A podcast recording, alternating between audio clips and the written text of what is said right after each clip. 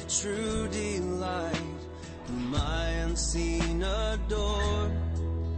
Unveil thy beauties to my sight, that I might love thee more. Oh, that I might love thee more. You're listening to the weekly podcast from Fort Worth Presbyterian. The following message was recorded live from our sanctuary. Our prayer is that this message would nurture a joy for loving God and loving people in you as you listen. See my bleeding dying. Well, we continue in Judges. Now, chapter uh, 10, at the last part of chapter 10. And you'll find this if you're using the uh, Pew Bible on page 2000, uh, 210, uh, 211, actually. and again, this is a long passage to read. And Hope you'll hang in here with us as we read it. Uh, for that reason, I'm going to break it up a little bit with some comments along the way and then close with uh, two primary points. You should be out by one or two o'clock. So. Just settle in. No. Kids will be tearing the rest of the church down. And,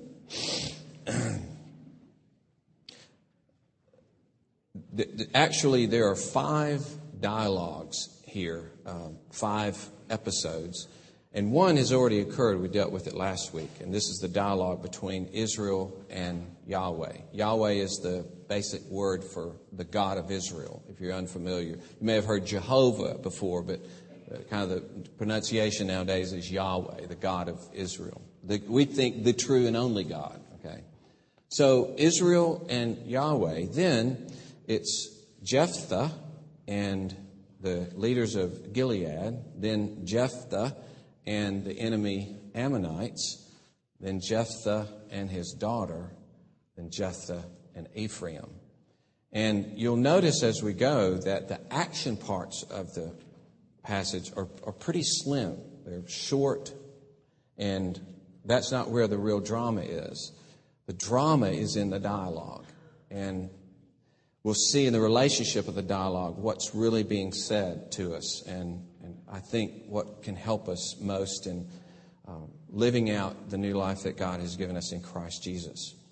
So just you'll, you'll see obviously this, this dialogue. But the, the dialogue, first dialogue episode we've already read, and it was basically Israel coming to God saying, We repent, we're in trouble, get us out of this. God says basically, let your gods get you out of it.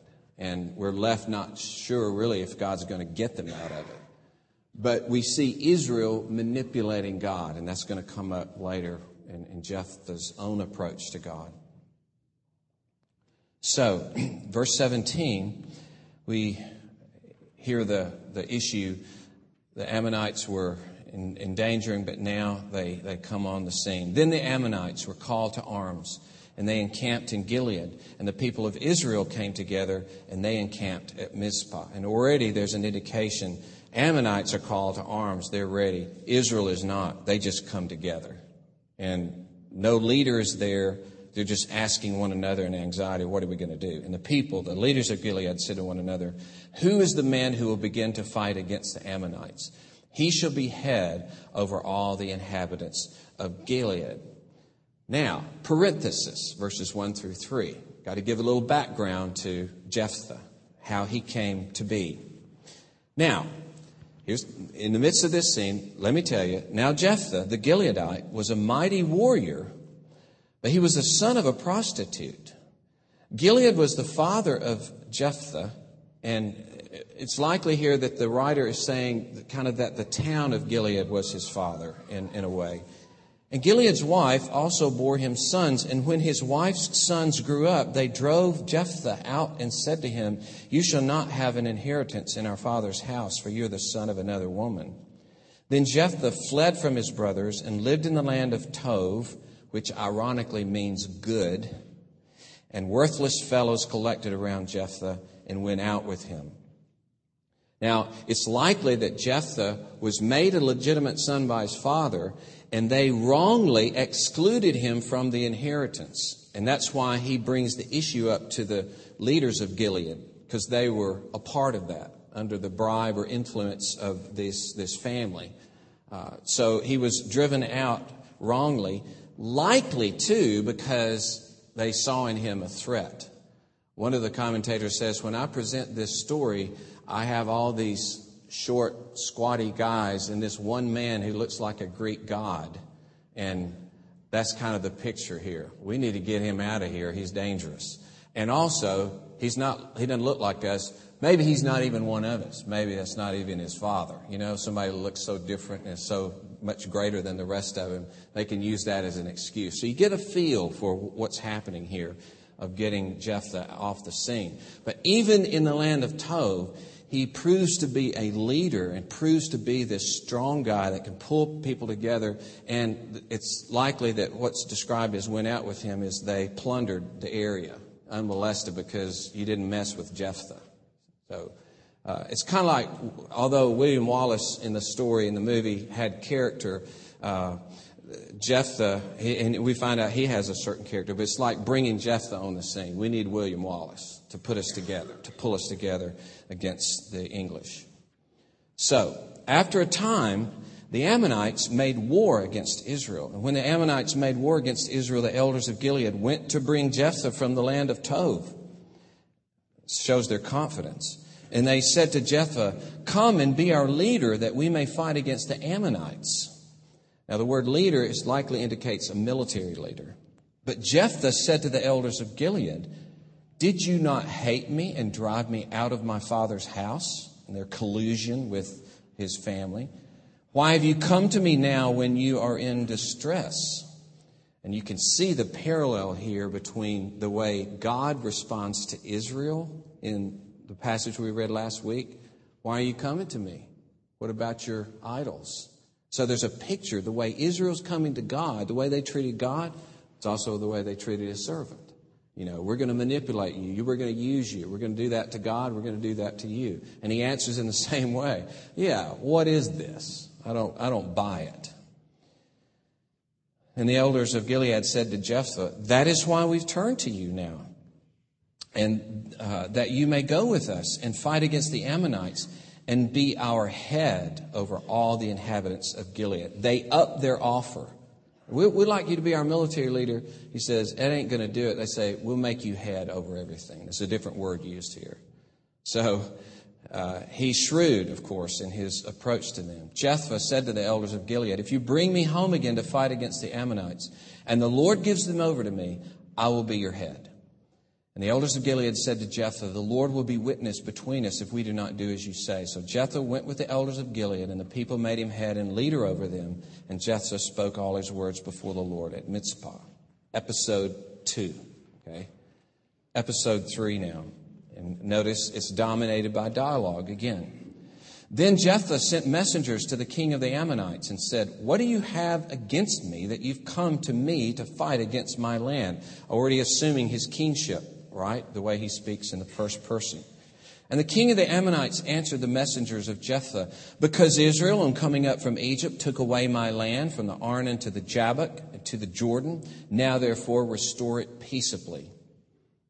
The Arnon is the southern river that runs west of, of Israel, and the Jabbok is the northern river. And between those two rivers, west of Israel, is the disputed land.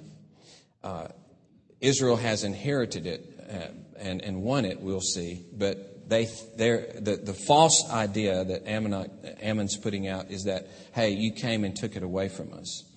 So Jephthah again sent messengers to the king of the Ammonites and said to him, and here are four reasons that he will give to them. The first you might say is historical. This is from Ralph Davis. Thus says Jephthah, Israel did not take away the land of Moab or the land of Ammonites But when they came up from Egypt, Israel went through the wilderness to the Red Sea and came to Kadesh. Israel then sent messengers to the king of Edom, saying, Please let us pass through your land. But the king of Edom would not listen, and they sent also to the king of Moab, but he would not consent. So Israel remained at Kadesh. Then they journeyed through the wilderness and went around the land of Edom and the land of Moab, and arrived on the east side of the land of Moab, and camped on the other side of the Arnon. But they did not enter the territory of Moab, for the Arnon was the boundary of Moab. So basically, he says, Look, we, didn't, we did not take Edom. We did not take Moab. We asked them to pass us, uh, let us pass through. When they wouldn't, we skirted around them. And then we came to this territory you're talking about. Okay? That's what he says so far. So he's showing that even in these other two cases, we did not take it from them uh, on anything here west of, of uh, the Jordan. But then he goes on. Israel then sent messengers to Sihon, king of the Amorites, king of Heshbon. This is the disputed territory. And Israel said to him, Please let us pass through your land to our country. But Sihon did not trust Israel to pass through his territory. So Sihon gathered all his people together and encamped at Jahaz and fought with Israel. And the Lord, the God of Israel, gave Sihon and all his people into the hand of Israel, and they defeated them. So here's his theological argument. First of all, you've never owned this portion of the land. It belonged to the Amorites. That's the first thing historically. So you're, you're talking out of your hat here that you, didn't, you, you never had this. Secondly, we fought to get this because we were just trying to safely pass through, but he declared war on us, and so now the territory was up for whoever won the war. And look, God gave it to us, the God of Israel. So Israel took possession of all the land of the Amorites who inhabited this country. And they took possession of all the territory of the Amorites from the Arnon to the Jabbok and from the wilderness to the Jordan. So then the Lord, the God of Israel, dispossessed the Amorites from before his people Israel. And are you to take possession of them? Will you not possess what Chemosh, your God, gives you to possess? And all that the Lord our God has possessed before us, we will possess?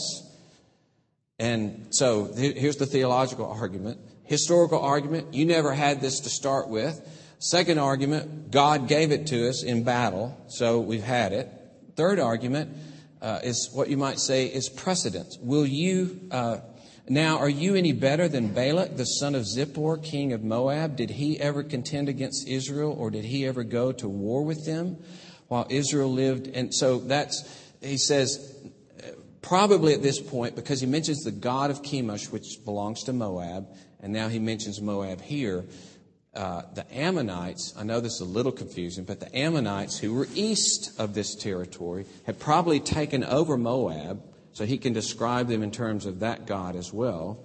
And now he's saying, since you now own Moab and are the king of Moab, what about former kings of Moab? What did they do with Israel?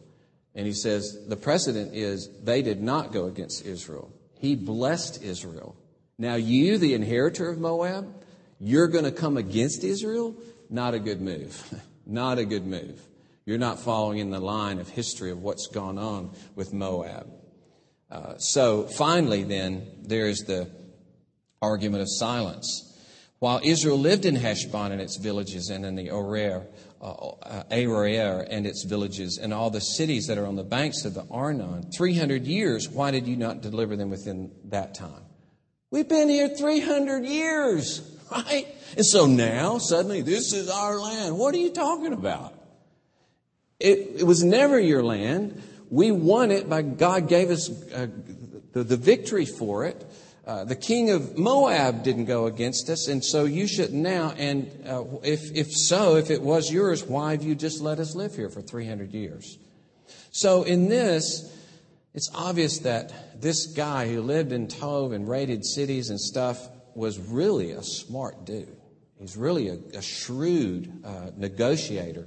And whereas this is not going to win the king of Ammon over, it gives him the moral high ground. It gives builds confidence. It shows what kind of leader he is, and it gives a, a moral basis on which they can fight Ammon. See, so this is very important to show who he is as a leader.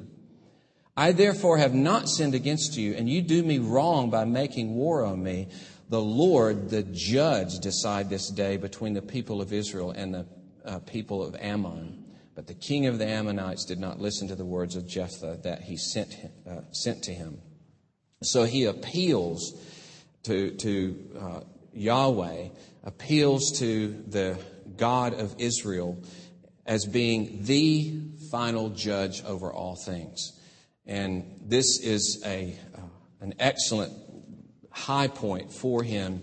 And I would like to read from Barry Webb on this uh, point of, of, this note uh, for uh, at this, this event when he uh, appealed to the judge. He says, the theological summary of his case is primarily for the ears of Yahweh, on whom Jephthah now depends utterly for a favorable outcome. His appeal to Yahweh to judge between him and his adversary today is in effect a declaration of war. At the same time, it expresses a belief that the issue will be settled in heaven by the decision of the divine judge before it is settled on earth by trial of arms. So he's appealing to the sovereign will of Yahweh that he's the one that will decide this. And then it'll spill out in, in this life. So absolute trust at this point in Yahweh. It is neither Jephthah himself nor his adversary who will have the final say, nor Chemosh or any other God, but Yahweh. At this critical moment, Jephthah's belief in the unrivaled supremacy of Yahweh shines through. It is his finest hour. And when you see other things happen in this episode that's about to follow, you can scratch your head and wonder why is Jephthah found in Hebrews 11. For those of you who don't know, Hebrews 11 the, comes to this argument as he's trying to encourage people who are, are, are failing and in danger of turning away from God to return to their Judaism and reject Jesus Christ. In the midst of this, he gives them this uh, this spilling out of the people of faith in the Old Testament, one after another after another, how they believed God. So you should believe God. And this one believed God. You should believe God. To encourage them to continue in faith in difficulty and suffering, as the people in the Old Testament did. And then he lists uh, people from Judges and includes among them Jephthah. And he also includes Samson, which is another that makes us scratch our head when you see the story of Samson. But it is likely because of this right here, this, this faith in Yahweh as the absolute judge, even though, as we're going to see, his former life and mentality breaks through in a terrible way in dealing with his daughter. But as terrible as that is, I hope it will give us some encouragement when old things break in in our lives, even though we trust in Christ. That was the third episode. Uh, Jephthah's tragic vow is the title for the next section. Then the Spirit of the Lord was upon Jephthah, and he passed through Gilead and Manasseh, and passed on to Mizpah of Gilead. And from Mizpah of Gilead, he passed on to the Ammonites, probably gathering forces along the way. And and likely on the, on the eastern side of Manasseh, and that's why the eastern Ephraim is angry later, we'll see.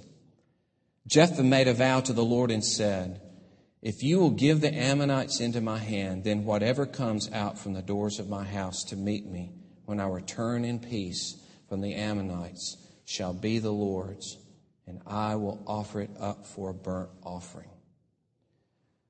Now, what you will see in this episode this stanza of the story is that this vow takes over the story.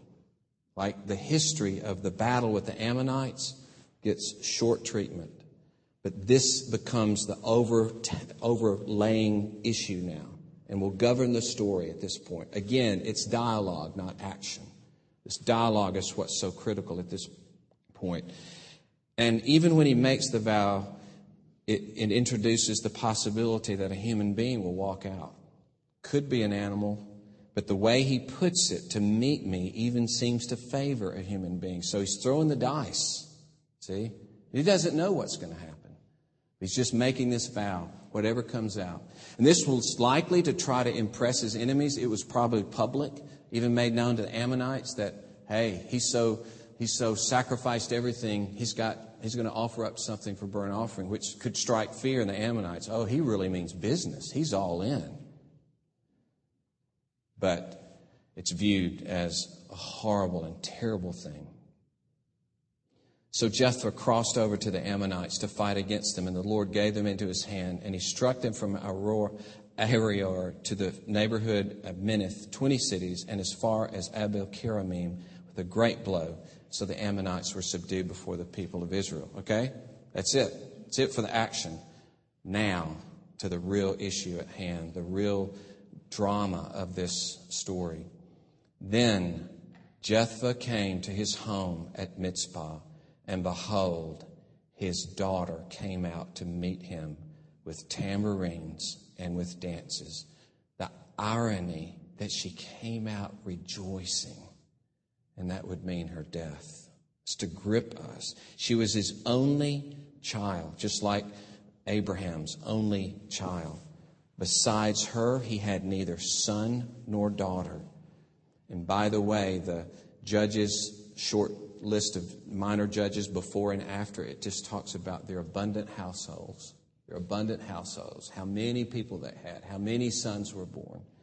And here's the contrast. He had one daughter and he sacrificed her. He had no legacy. As soon as he saw her, he tore his clothes and said, and even here it's more focused on himself than even his daughter. Alas, my daughter, you've brought me very low. You've become the cause of great trouble to me. Yeah, what about her? Come on, you know. Duh. For I've opened my mouth to the Lord and I cannot take back my vow. And nobly she said and uh, to him, My father, you have opened your mouth to the Lord. See, the open the mouth was a synonym for the vow. Do to me according to what has gone out of your mouth now that the Lord literally has done uh, this to your enemies. So the same word, do to me as the Lord has done to your enemies on the Ammonites. So she said to her father, Let this thing be done for me. Leave me alone two months that I may go up and down on the mountains and weep for my virginity, I and my companions. And she wept for her virginity because even greater than death was the fact that she had no children. She had no legacy. She had nothing to leave but would, but would it appear be someone forgotten, not remembered by her children. And so he said, Go. Then he said, He sent her away for two months, and she departed, she and her companions, and wept for her virginity on the mountains. And at the end of two months, she returned to her father, and discreetly, it says, who did with her according to his vow that he had made. She had never known a man. See the tragedy that she had no children. And it became a custom in Israel that the daughters of Israel went year by year to lament the daughter of Jephthah, the Gileadite, four days of the year. So she was remembered, and there was continually lamenting over her situation.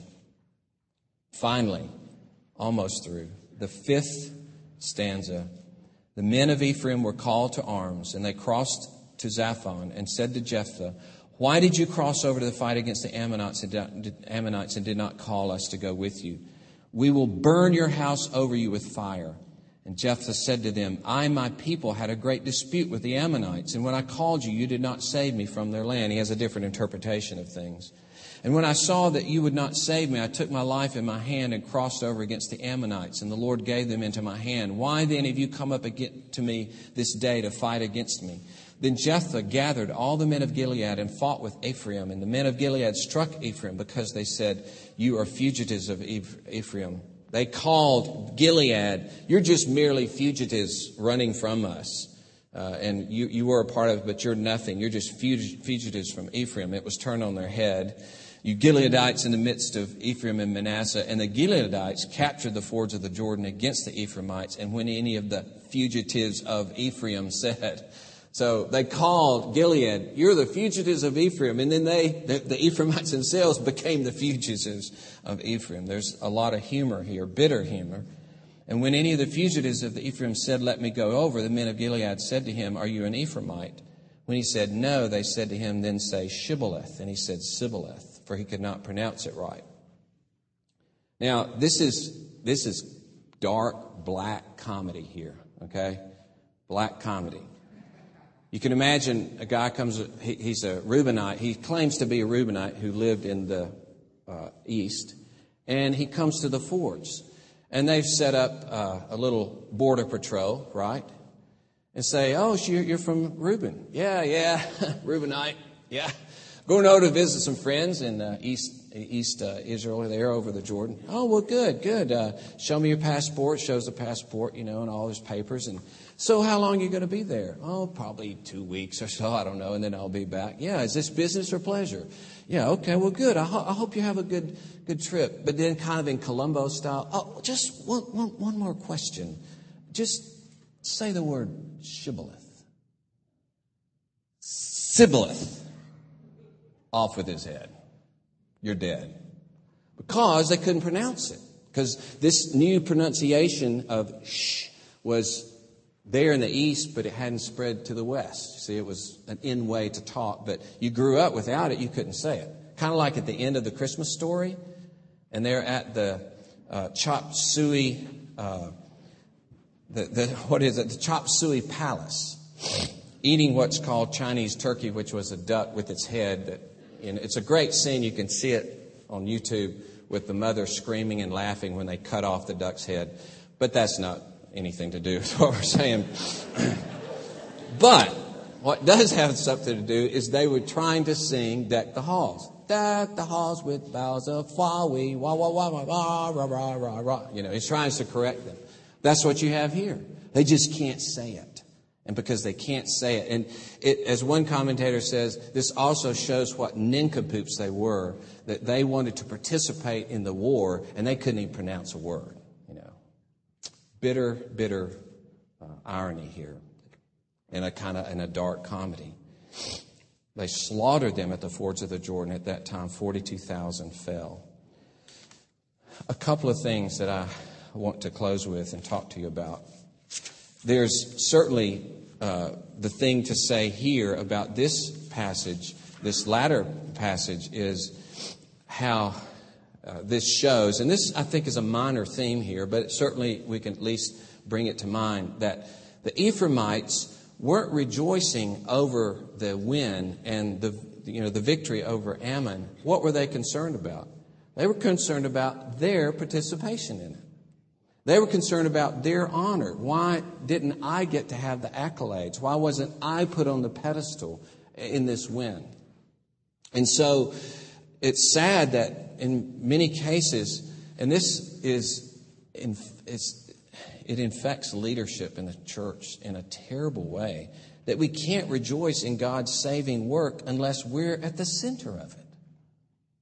And what's so bad about that is that we embedded, embedded in our uh, supposedly desire that Jesus be honored, embedded in it is our own glory that we want and not His glory.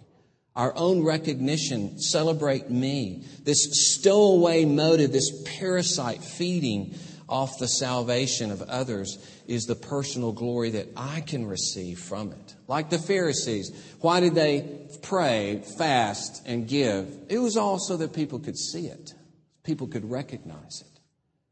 And so we have to ask that question of my heart, uh, of our hearts. Why? Why do I want what I want? What are my motives? Why can't I rejoice just as much that Bob brought this guy to Christ or this pastor has a growing church? even if my church isn't growing. Praise God that people are being brought to Jesus Christ. Or woe is me because I'm not the one getting the accolades. Now, it may be important for me to find out what Bob's doing. It may be that he's doing things that I'm not, etc. But uh, we must not be Ephraimites in that regard. But more centrally in this story is this amazing vow that Jephthah made right on the heels of his declaration of his faith in God. It's shocking. It, it, it, doesn't seem possible that the guy who made this declaration of the sovereign God and judge over all things could turn around and not believe in his goodness, not believe in his attendance of, of him in the midst of this war. And so he apparently has to manipulate God. He has to do something in order that God would turn his way, uh, prove to God his sincerity, win him over because he probably isn't going to do anything for me in the end. And what's so sad about this, as, as Webb also talks about in his book, is the past breaks in on the present. Let me just read this section. The vow takes us much deeper into Jephthah's psyche and shows us a man still haunted by his past. Publicly, he's argued that Israel is the innocent party and expressed confidence that God's judgment will be in their favor. Privately, he remembers that he himself has been the innocent party in a dispute and found his rights disregarded by those who should have protected him. The emphatic infinitive, if you will indeed give, expresses his deep angst. Will Yahweh, after all, reject him too?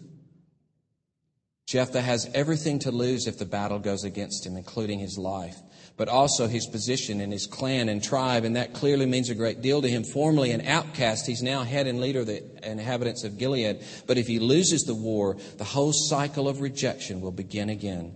If Yahweh rejects Jephthah now, so too will Jephthah's people. He will be an outcast again. The deep irony is we know that the rejection Jephthah so much fears is a phantom. You know, you're looking outside and you just want to say to him, No, no, you don't have to do God is with you. God will enable you to do this. But his past, it's like his past erupts into the present his past of fears, past of his coping mechanism, how he operated, breaks into the present. And that happens with us who we are true believers. We trust in God. We have great confessions of faith. And yet at times we go through a difficult thing and we think that God has turned against us or we do something wrong and we begin to bargain and bribe God. We don't believe in His love. We don't believe in His favor. Our past erupts into the present.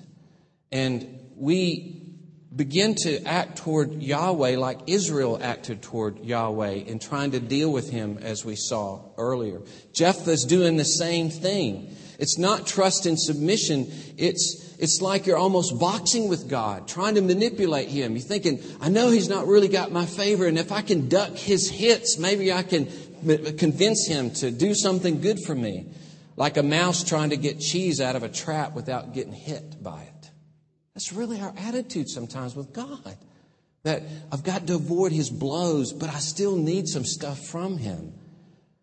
So we're trying to use him, manipulate him. We don't trust him. Like it says of Israel in several Psalms, that they didn't trust God that he would give them the good land. They didn't believe in his salvation, it says.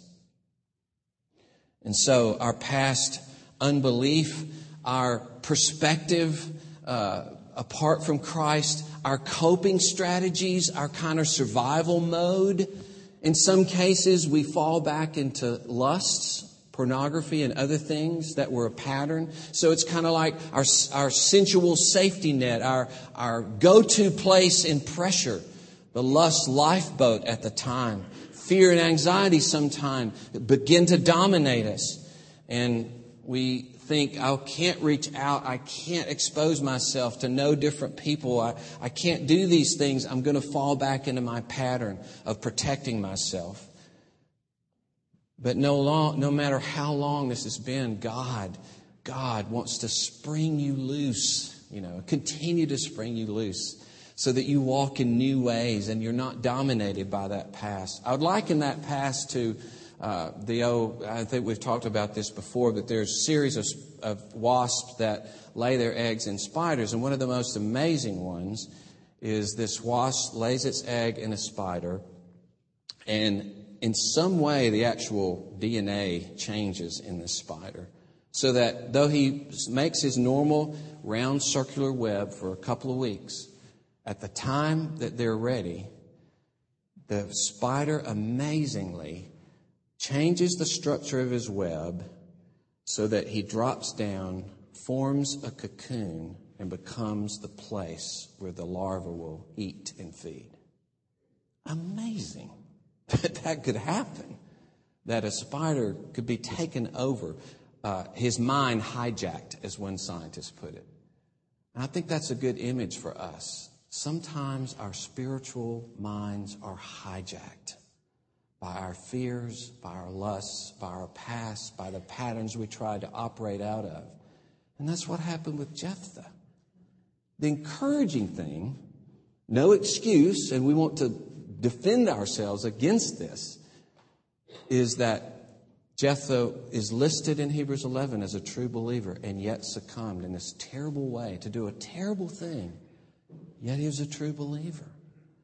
And So it encourages us that if I've failed in some way, if I've failed in a repeated way, if I've struggled with something for years, even still, God is at work in my life. Still, God has laid hold of me and holds me by his hand to keep me and finish his great work.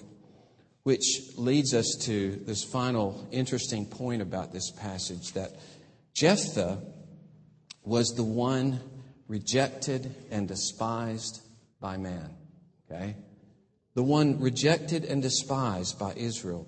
Even as Israel, as, as Yahweh was rejected and despised by Israel, and yet Israel came to the rejected and despised one for salvation.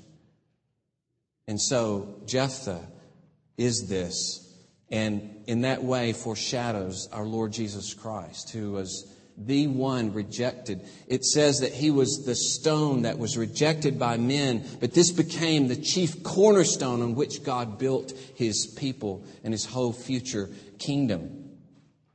And so God chooses what men rejected. Men rejected Jephthah. God chose him. Men rejected Christ and thought they had done away with him. God took that rejected stone and said, I'm building my, building my whole future upon this one.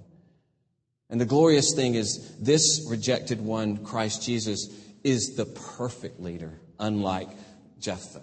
His words are good. his words are solid. His words can, you can depend upon. His words you can bank upon. He never is out for himself. He humbled himself even to the point of death, sacrificing everything, not for his own safety. And in the words of Peter, he did this not crying out in vengeance against people, but it says he entrusted himself, 1 Peter 2, to him who judges righteously. So more than uh, Jephthah, who could talk about God being the judge, but he couldn't live it out. Our Lord Jesus lived it out to the full to say, I entrust myself to my righteous judge and I sacrifice myself gladly to him. And he calls us and gives us his spirit, not just a spirit that empowered Jephthah for a particular task to win, but the spirit that empowers us to live out so that Peter can later say, continue to do good in trusting yourself to God who cares for you. So we don't have to opt out for self protection. We don't have to manipulate God, but we should be able by His grace to look into His face and believe His favor and to face whatever He gives against us, whatever He allows to come upon us. Because He, unlike Jephthah, we have the statement God has shown His love in Christ Jesus. We have something Jephthah doesn't have. He has demonstrated his love in Christ Jesus. There's a little silly thing that Blake Shelton does in The Voice, if you've ever watched that, whenever they call the different names of people and they call him Blake, and he's sitting there going like this. You know, just a goofy thing. You know, this is Blake Shelton, this is Blake Shelton. But when you are faced with tragedy, loss, even your own failure in sin, and you come to God and you wonder, Do you love me? Is your favor upon me? His fingers just like this. It's pointing to the cross, pointing to the cross and saying, This is my final word. My case rests.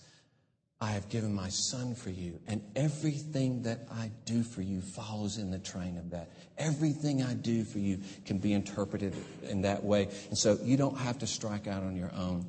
You don't have to make deals. You don't have to bargain. You don't have to bribe. I am all in in my love for you.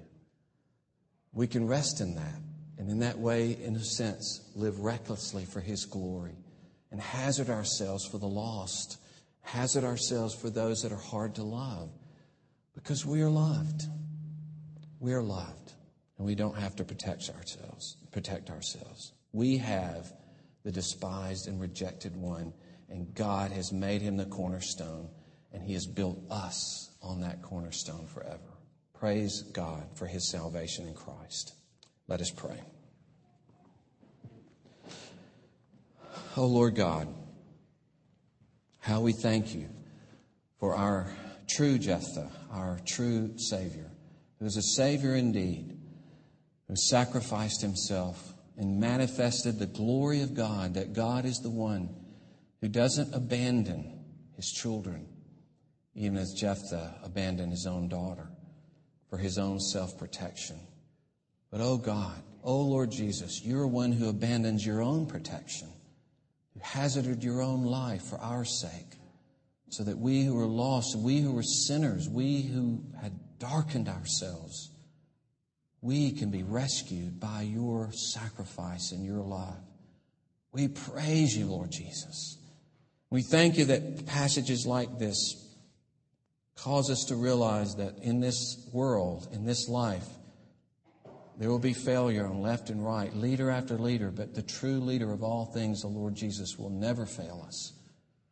And that we live in such darkness as, as has come upon Israel during the time of Judges, as these last three judges just continue to show how darkness spills out and your people suffer in the world. There will be that one day when this mighty Savior comes and he takes all darkness away and brings his everlasting light upon this world, and all creation will be set free, and we'll, we will receive our new bodies, and all the new heavens and the new earth will us be ushered in. Oh Lord, thank you that in the midst of failing and pain and struggle, we have that final day when all things will be made new by our glorious Savior. We rest in you, Lord. Hold us. Give us faith in you. Give us eyes to see your love for us in Christ Jesus and then to hazard ourselves for the glory of Jesus. We ask in his name. Amen.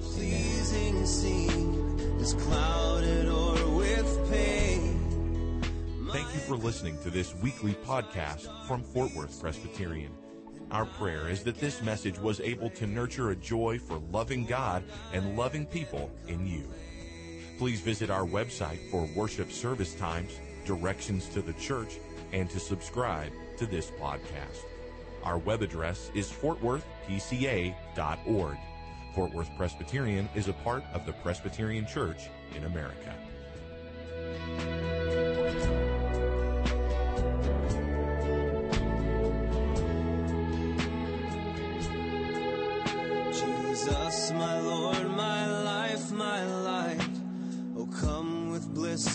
Rain.